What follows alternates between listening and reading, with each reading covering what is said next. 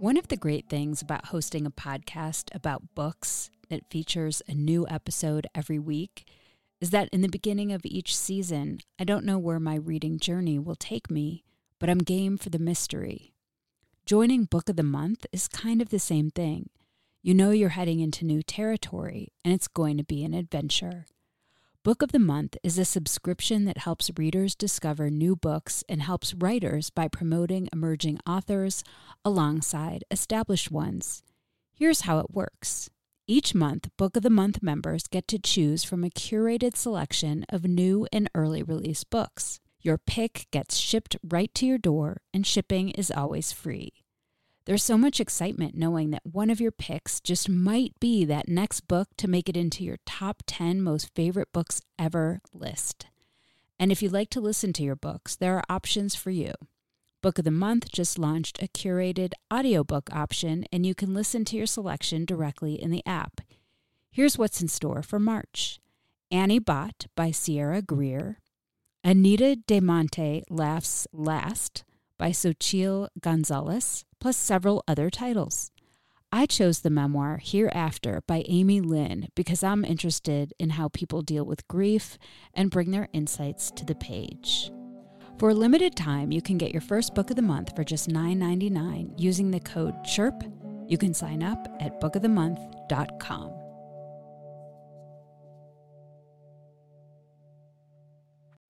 First, the bad news. SAP Business AI won't help you generate cubist versions of your family's holiday photos. But it will help you understand which supplier is best to help you roll out your plant based packaging in Southeast Asia, or identify the training your junior project manager needs to rise up the ranks, and automate repetitive tasks while you focus on big innovations. So you can be ready for the next opportunity. Revolutionary technology, real world results. That's SAP Business AI.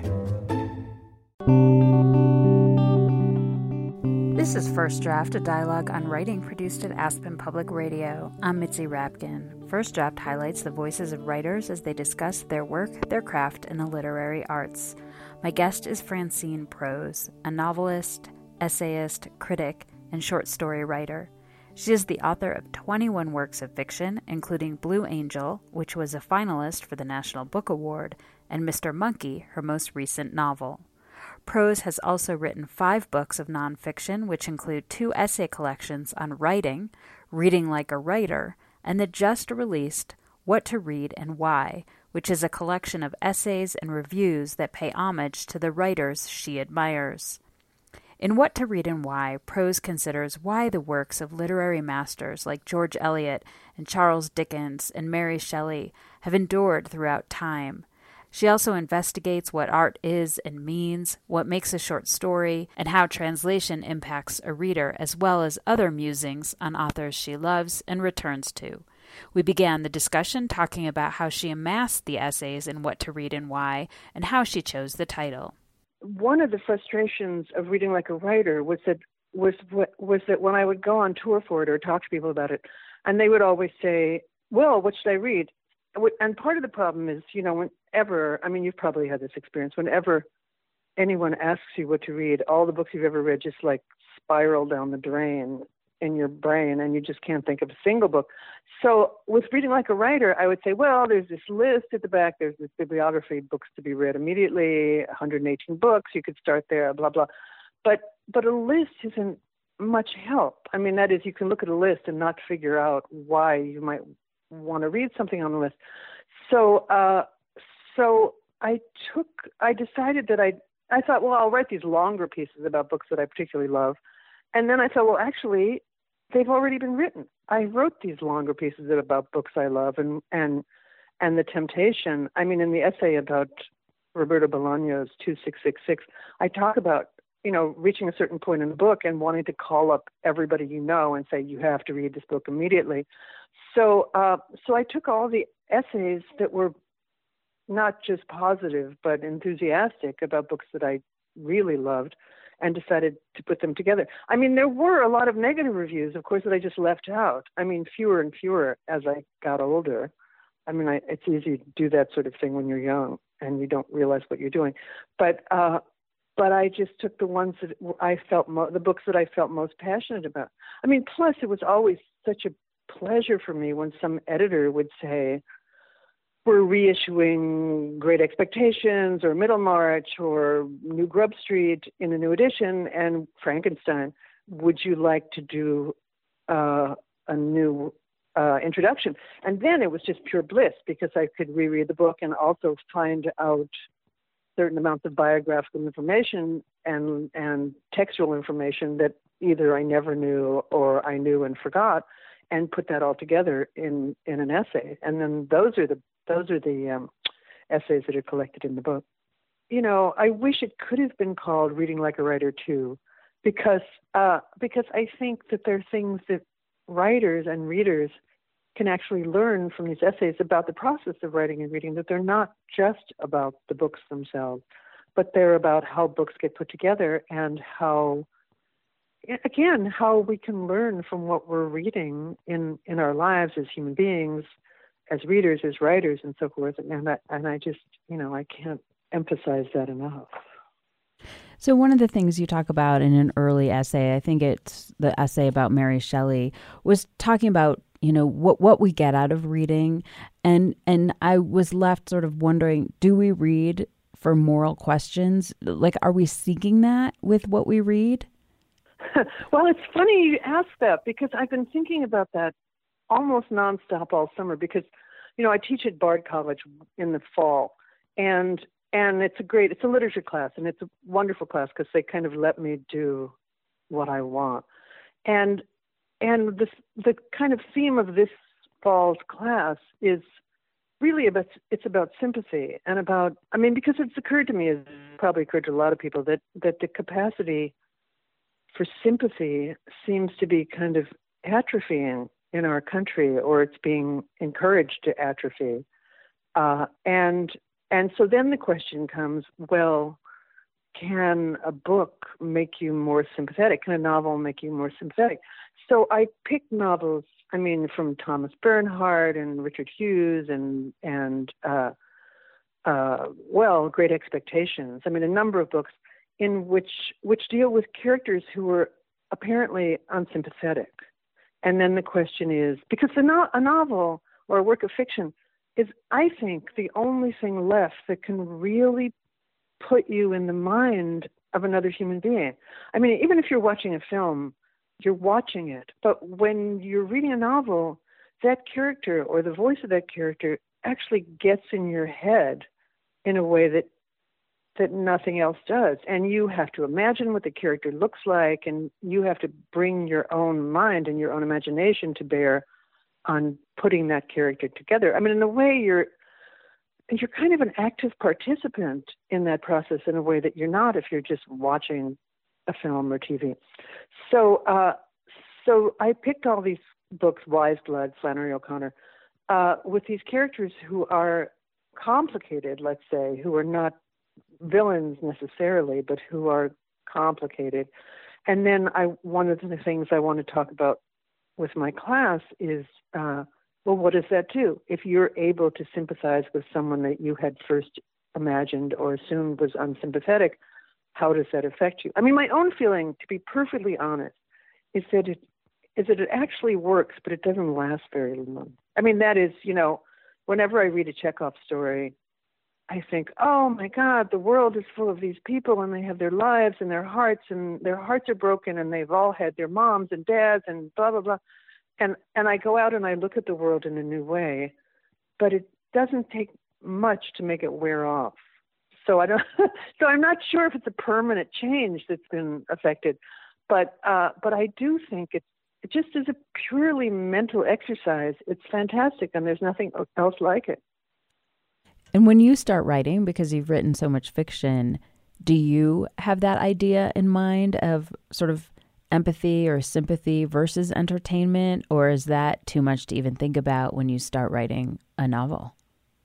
I have nothing in mind. I really have nothing in mind. I have one sentence maybe, or or a little bit of a plot, or an experience, or a fragment of experience. I mean, I, I you know, I mean, I have said this. So when I started writing Mr. Monkey, my most recent novel, all I knew was that I had taken my granddaughter, who was about six at the time, to see this painfully terrible off off Broadway play, and and the actors were they kept forgetting their lines, and the lighting director couldn't find them with the spotlight, and her costumes were falling apart. And my granddaughter knew it, and at some point in the play, she what she thought was a very noisy moment. She said, "Are you interested in this?" And it was a quiet moment, and everyone in the theater heard it. And I said, yes. And then I had to go home and write the novel because it was true to make it true.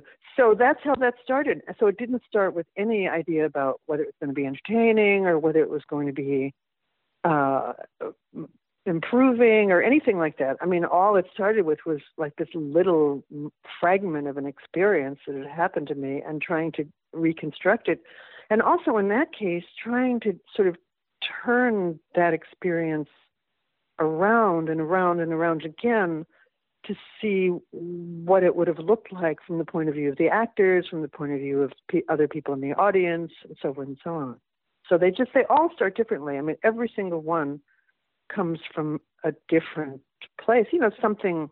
You know, Henry James is always saying in his diaries, journals that he went to a dinner party and someone told him a story about a governess and he went home and wrote Turn of the Screw. You know, I mean, every time I read something like that, I think I think Henry James went to better dinner parties than I did because it doesn't happen that often. But you know, I'll see something on the subway in New York City or or something like that will happen, and it will just start my imagination going. And and maybe ten years later, I mean, in a way, the things I find myself writing about are things that happened a while before, and for whatever reason, I can't get them out of my mind. The publishing industry is a system. Books are mirrors in people's experiences. And in season two of Missing Pages, We'll take a look at what happens when an old system faces new challenges. This is what happens when you involve money. I'm Bethanne Patrick, literary critic, writer, and your host of season two of the Missing Pages podcast, a show that gives you a ringside seat to some of the juiciest conflicts in the book world. In season two, we're turning up the dial. She was in pretty much a stratosphere all around. The term is academic fraud. Teachers in Florida had to cover up their bookshelves for fear of getting sanctioned or fired. We'll dig into these stories with industry insiders and talk to authors like Jodi Picoult for their firsthand experiences. You can childproof your world, but you can't world-proof your child. It's time we find these missing pages and return them to their stories. Listen and subscribe to season two wherever you get your podcasts. Hey, it's Kaley Cuoco for Priceline. Ready to go to your happy place for a happy price? Well, why didn't you say so? Just download the Priceline app right now and save up to 60% on hotels. So, whether it's Cousin Kevin's Kazoo concert in Kansas City, go Kevin, or Becky's Bachelorette Bash in Bermuda, you never have to miss a trip ever again. So, download the Priceline app today. Your savings are waiting To your happy place for a happy price. Go to your happy price, Priceline.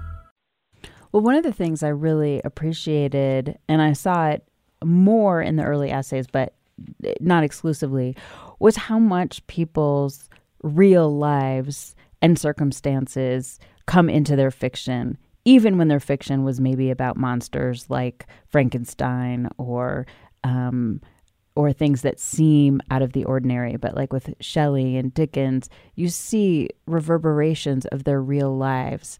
And when you pick up a book to read it, generally you know nothing about the author's life, what you know, no matter what. And so I'm just wondering if you can talk a little bit about this intersection of, you know, the books that you were writing about and the real lives of these writers. Yeah, well, uh, again, I've been thinking all summer about Charles Dickens because I am going to teach Great Expectations, and then I'm going to teach for a month in the prison in Eastern uh, Correctional Facility, and I'm going to teach Great Expectations. And and one of the reasons I want to is, you know, Charles Dickens spent a considerable part of his childhood in prison because his father had been put into the Marshalsea debtors' prison for debt. And at that point in London, um, if your family couldn't survive without you on the outside, they could rent or have a little room in the prison so he lived in the prison with his family, and then he had he got a job working in a factory that made uh, shoe polish. And his job, because he was cute, he was like a cute kid. They put him in the window of the factory, and he was supposed to fill the bottles with shoe polish. And people would come by and look at him, and rich children would come by, you know, eating their treats and watch this penniless child. And that trauma, he never got over. I mean, he never got over. And and yet it was the thing that informed his work. I mean, all through his work, Great Expectations and Little Dorrit and so forth, there are these scenes in which uh, someone who's been very poor suddenly gets money, which is what happened to Dickens. By the time he was 30, he was Charles Dickens. I mean, he became a court reporter as a young man, and he could take shorthand. And his job, I mean, again, speaking of things in your life that turn out to be very useful, he had to write down everything that everyone said in the court. So, uh, so he learned to pay attention in that way. That you have to pay attention to be a writer, and uh, and then he became Charles Dickens. But but you know, there's a scene in Little Dorrit where Little Dorrit, who's been in the same Marshalsea prison where Dickens was, inherits a bunch of mysterious money, and she's on her way, I think, to Italy. I think, and she's in the carriage, and she's reflecting on the weirdness of being poor and then being rich. And you know it's Dickens. I mean, if you know about Dickens, you know it's Dickens. But if you don't, you just think, what a great scene, I guess. But but everything he wrote was so was so informed by by his childhood and his experience, even though if you didn't know anything about him, you wouldn't necessarily know that.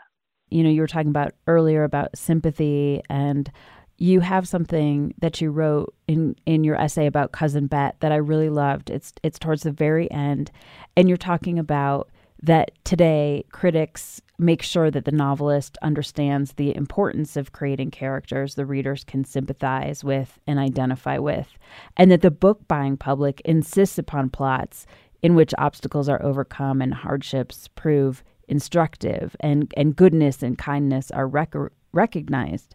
But then you were talking about the the sort of nerviness of of Balzac in Cousin Bette, and I'm wondering if you could talk a little bit about this idea that you were writing about.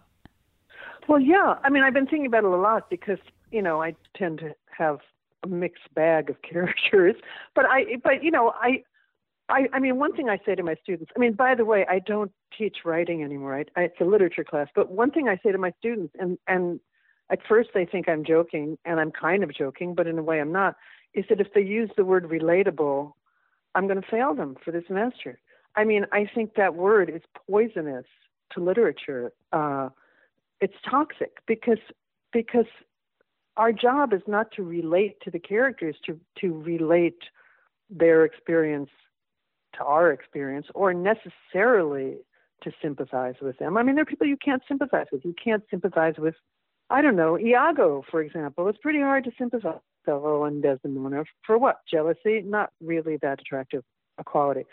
So, um, and you know, Balzac is full of people just, I mean, Cousin Bette, for example, just scheming and trashing each other, often about money, about inheritances, not displaying the noblest qualities of human nature.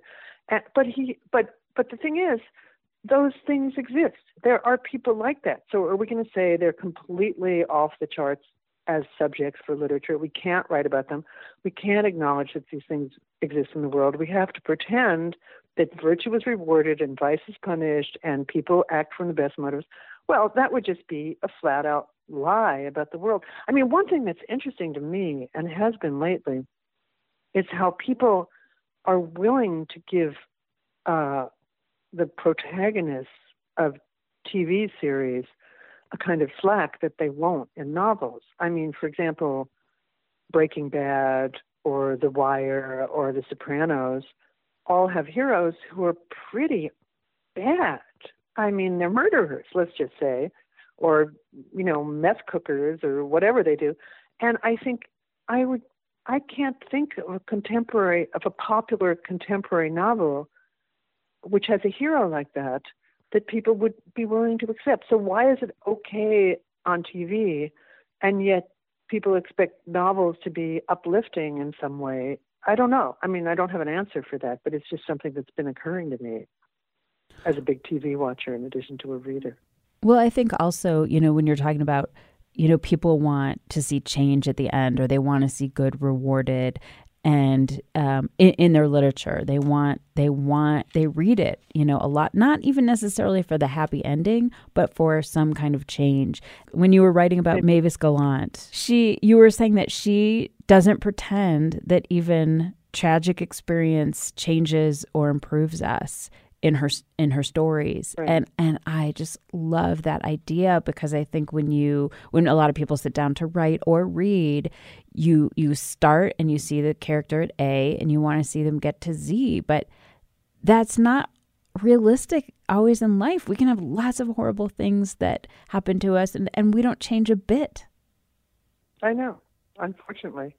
I know. Well and also the questions of endings. I mean no one knows what happened to Tony Soprano at the end of that final season finale of the last episode. I mean, it faded to black and then a certain amount of discussion, but no one went back and said, you know, I really just decided I hate the Sopranos because of the way it ended. Whereas with novels, I mean, I wrote, I've written a couple of YA novels, and and one of them uh, is called After, and it's about a high school is that turns into a police state basically after a shooting. And I, I wrote it right after 9 11 because, uh, you know, suddenly there were metal detectors. I mean, the world changed, as we all know, but, but, and John Ashcroft was our, whatever he was. And I wrote, and it had a kind of indeterminate ending. I mean, and I wasn't planning a sequel. It just ended at a certain point where the characters weren't quite sure what their ultimate fates were going to be. So then I started getting these letters from eighth graders saying, oh, I really liked your novel except for the ending. Oh, is there going to be a sequel? Oh, and I get it, you know, they were eighth graders, but I was kind of shocked. A that, you know, now in the eighth grade, it's okay to write to writers and tell them you don't like how their novel ends, and B that that craving for the for the definitive ending started so early and was apparently being encouraged. I like that so many women published really good books in the 1800s. Well, yeah, although George Eliot had to be named George, and um, George Sand had to be named George, and the Brontes wrote under men's names, so it, you know, it wasn't that easy. But they were still doing it. I mean, they were still going out there and doing it. Oh, Louisa May Alcott certainly wrote under Louisa May Alcott so uh, you know, there was of course they were still doing it. I mean, it was harder then, and I still think it's harder now. But uh, despite everything, but why would we not do it? Why do you think it's harder now? Still, because I think that the prejudice against women and women's fiction and women writers has not gone away, despite all of our efforts to make sure. I mean, you know, there's that organization Vita that still counts the you know, still keeps track of the attention paid to women's novels versus male men's novels, and it's still not. There's still not nothing close to parity. I mean, years ago, I can't even remember, like maybe 2000, like a long time ago, I wrote this essay called "Scent of a Woman's Ink," and because I'd noticed, as many people had, that if you pick up a journal or book review or so on and so on, there are many more articles by men about men than by women. So, and this was for Harper's, and my then editor at Harper's, Barbara Jones, assigned an intern to uh, to go out and actually track down these statistics, which were much worse than anyone thought. I mean, much worse than I had suspected. I mean, really appalling. I think they've gotten better. But you know, Pulitzers that were given out and review coverage and blah blah blah blah blah. So so then um, I found, first of all, I found all these writers, male writers, from the 50s and early 60s, I guess, before they figured out that it was not okay to say these things. I mean, the, the, this, the title of the essay, Scent of a Woman's Ink, comes from this Norman Mailer essay in which he says, um, I can always sniff out the ink of a woman. And he says, because women are domestic, sentimental, humorless, you know, blah blah blah. He comes up with this long list of of faults and lacks that women have. so, and then I, in the same essay, I played a little game where I took two quotes on similar subjects from novels and short stories, one by man, one by woman, without attributing them at first. And in every case, the passage from the male writer was domestic, humorless, and sentimental, as opposed to the passage from the female writer. Well, the essay came out, and I thought everyone is just going to thank me for pointing out this thing that everyone has always known, but no one has. And it was like a, it was like I'd thrown a bomb into the culture. I mean, now it's sort of okay to say these things, even though people don't particularly notice anymore. But but uh, you know, Jonathan Yardley denounced me in the Washington Post, and people were extremely upset. So you know, and eventually it died down. But I spent the next couple months uh, on radio talk shows trying to defend what, I'd said um, because uh, you know uh, because people were so outraged by it. Is there any advice that you would have for people who aren't necessarily big readers but want to get more out of the books they read?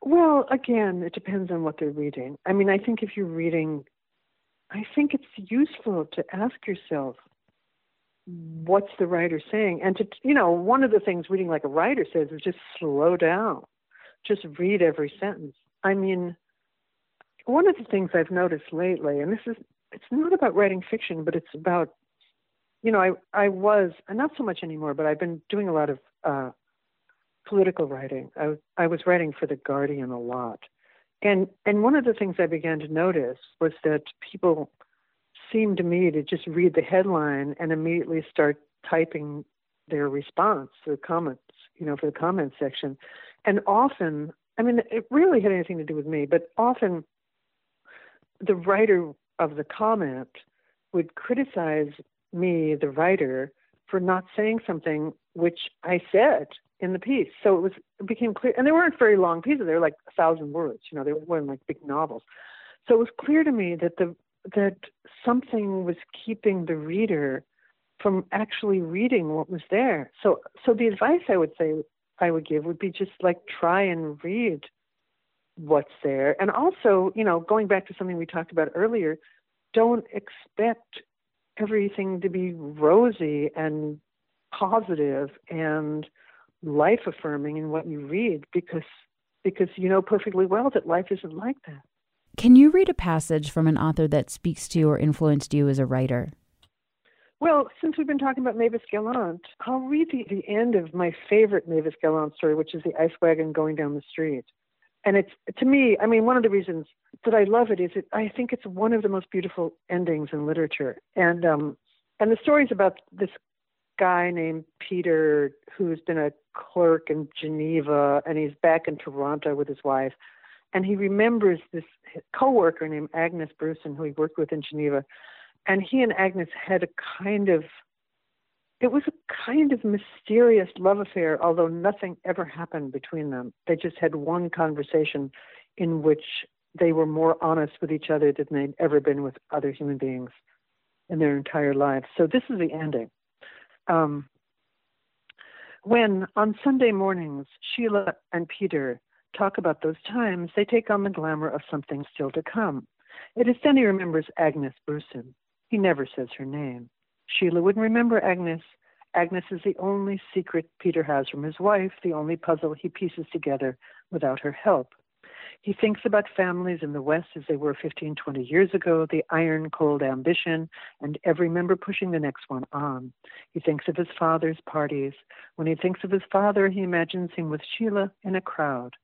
Actually, Sheila and Peter's father never met, but they might have liked each other. His father admired good looking women. Peter wonders what they were doing over there in Geneva, not Sheila and Peter, Agnes and Peter. It is almost as if they'd once run away together, silly as children, irresponsible as lovers. Peter and Sheila are back where they started. While they were out in world affairs, picking up microbes and debts, always on the fringe of disaster, the fringe of fortune, Agnes went on and did what? They lost each other. He thinks of the ice wagon going down the street. He sees something he's never seen in his life a western town that belongs to Agnes. Here's Agnes, small, mole faced, round shouldered, because she's always carried a younger child. She watches the ice wagon and the trail of ice water in a morning invented for her, hers. He sees the weak prairie trees and the shadows on the sidewalk. Nothing moves except the shadows and the ice wagon and the changing amber of the child's eyes. The child is Peter. He has seen the grain of the cement sidewalk and the grass and the cracks and the dust and the dandelions at the edge of the road. He is there. He has taken the morning that belongs to Agnes. He is up before the others and knows everything. There is nothing he doesn't know. He could keep the morning if he wanted to, but what can Peter do with the start of the summer day? Sheila's here. It is a true Sunday morning with the dimness and headache and remorse and regrets, and this is life. He says, We have the Balenciaga. He touches Sheila's hand. The children have their aunt now, and he and Sheila have each other. Everything works out somehow or other. Let Agnes have the start of the day. Let Agnes think it was invented for her. Who wants to be alone in the universe? No. Begin at the beginning. Peter lost Agnes. Agnes says to herself somewhere, Peter is lost. Do you want to say anything else about that? Mm, it's beautiful. That's all. I mean, it's beautiful, and every time I read it, I just feel sort of choked up. It's so beautiful.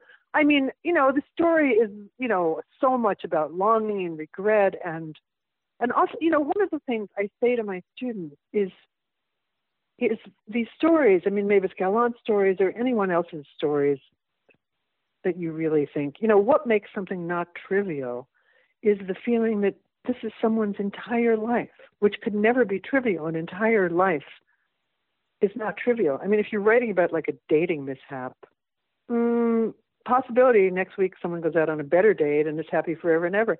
But if you're writing about someone's entire life, that's a, a human life, and it has a kind of weight and power that uh, is miraculous and important, and and someone has gotten it down on the page. This episode is brought to you by Paramount Plus. Get in, loser! Mean Girls is now streaming on Paramount Plus. Join Cady Heron as she meets the plastics in Tina Fey's new twist on the modern classic. Get ready for more of the rumors, backstabbing, and jokes you loved from the original movie with some fetch surprises. Rated PG 13. Wear pink and head to ParamountPlus.com to try it free. Does Monday at the office feel like a storm? Not with Microsoft Copilot. That feeling when Copilot gets everyone up to speed instantly? It's sunny again. When Copilot simplifies complex data so your teams can act, that sun's shining on a beach. And when Copilot uncovers hidden insights, you're on that beach with your people and you find buried treasure. That's Microsoft Copilot. Learn more at Microsoft.com/slash AI for all. Can you read something you wrote? Maybe it was tricky or hard or changed a lot from the first draft? Okay, this is the story I'm working on now. That and uh, and they're, they're all stories that are inspired by art art pieces of one sort or another. So there's so and I'm and I'm using the term art fairly broadly. So so this story is about there's kind of a famous uh, series of photographs that were taken I think in the 1920s and um, of fairies of like fairies you know little winged fairies in a garden with little girls and and years later, and so and when these series and when these photos were um, when these photos first came out, or and and Arthur Conan Doyle was involved. I mean, it's a long story, but anyway, there was a big debate about uh, whether these photos were real or not, whether these were actual fairies in the garden, or whether these children had somehow faked this photograph for reasons of their own. Blah blah blah.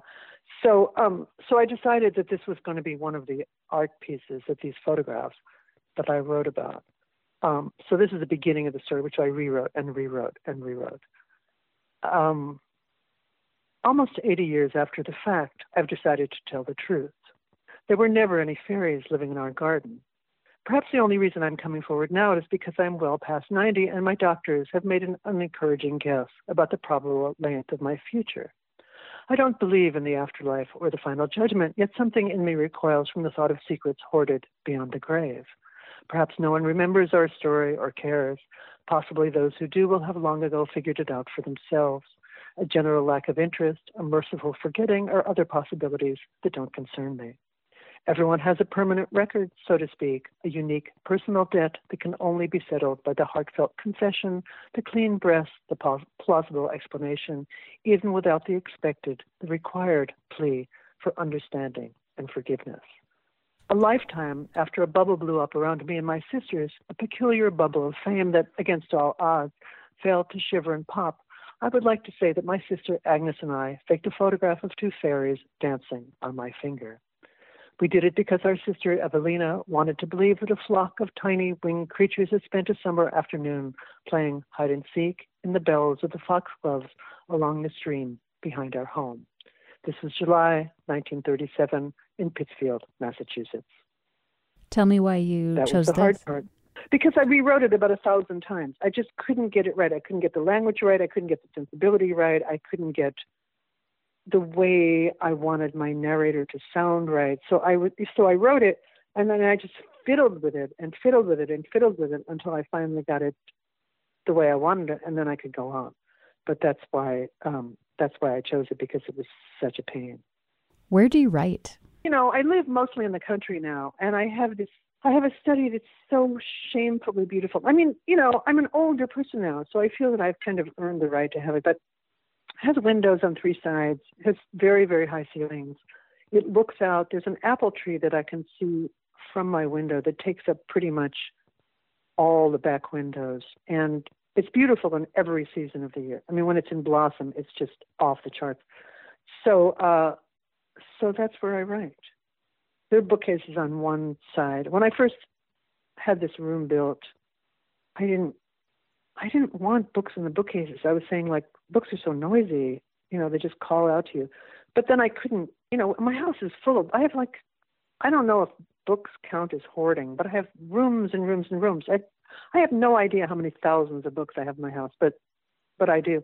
And then on the other wall, I have these two doll houses. I have grandchildren now, and I found on eBay actually the doll houses that I had. They're these pressed tin dollhouses that I had in my childhood. So I have this kind of collection of old dollhouses that the kids play with. Um, so one wall books, the other do- wall dollhouses. And what do you do or where do you go to get away from writing? I'm a fanatical gardener in the summer. I mean, you know, it's seasonal here. I live in the Northeast, but in the summer, I'm usually in the garden like two or three hours a day. We have a flower and vegetable garden, and um, my husband's a cook, a great cook. So we have a kind of excuse the expression farm to table situation here. And uh and i it's incredibly satisfying. It's also kind of a workout so i don't have to go to the gym and and it gives me great pleasure. In the winter i don't know.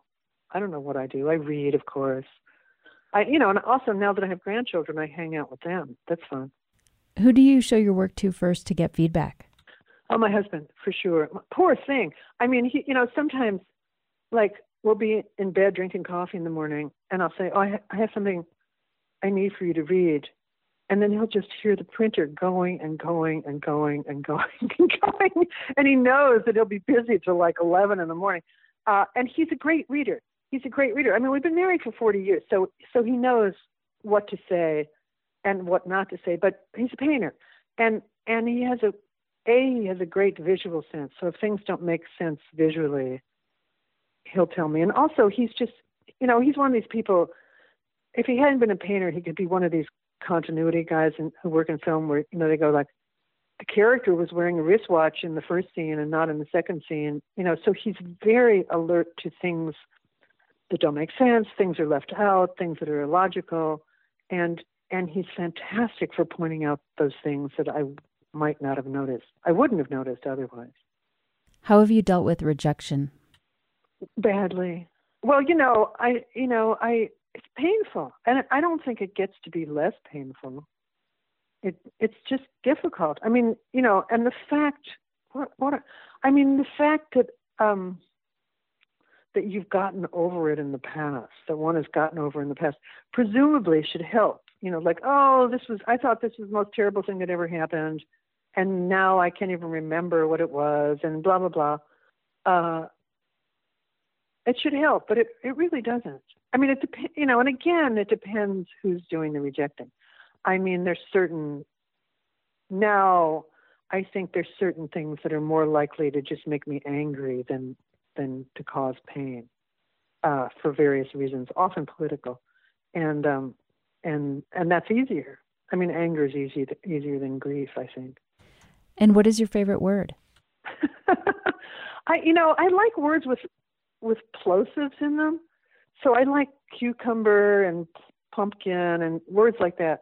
I mean, uh, for a while, I mean, they're words that my kids used in place of the real words.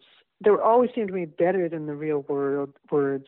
I mean, that is, they didn't, they couldn't learn the real words, or they made up words, you know. And most of them I've forgotten. But one of my sons kept referring to lobsters as clompsters, and I still remember that because it seems like such a better description of what a lobster is than lobster. So that that's up that's right up there. You've been listening to First Draft, a dialogue on writing produced at Aspen Public Radio. My guest was Francine Prose, author of 21 novels and five books of nonfiction, including her most recent, What to Read and Why. You can follow First Draft on Facebook, just look for First Draft, a dialogue on writing, and on Twitter at First Draft APR. You can email me at firstdraftwriters at gmail.com. The theme music for First Draft was produced and performed by Murph Mahaffey. I'm Mitzi Rapkin. Thanks for listening.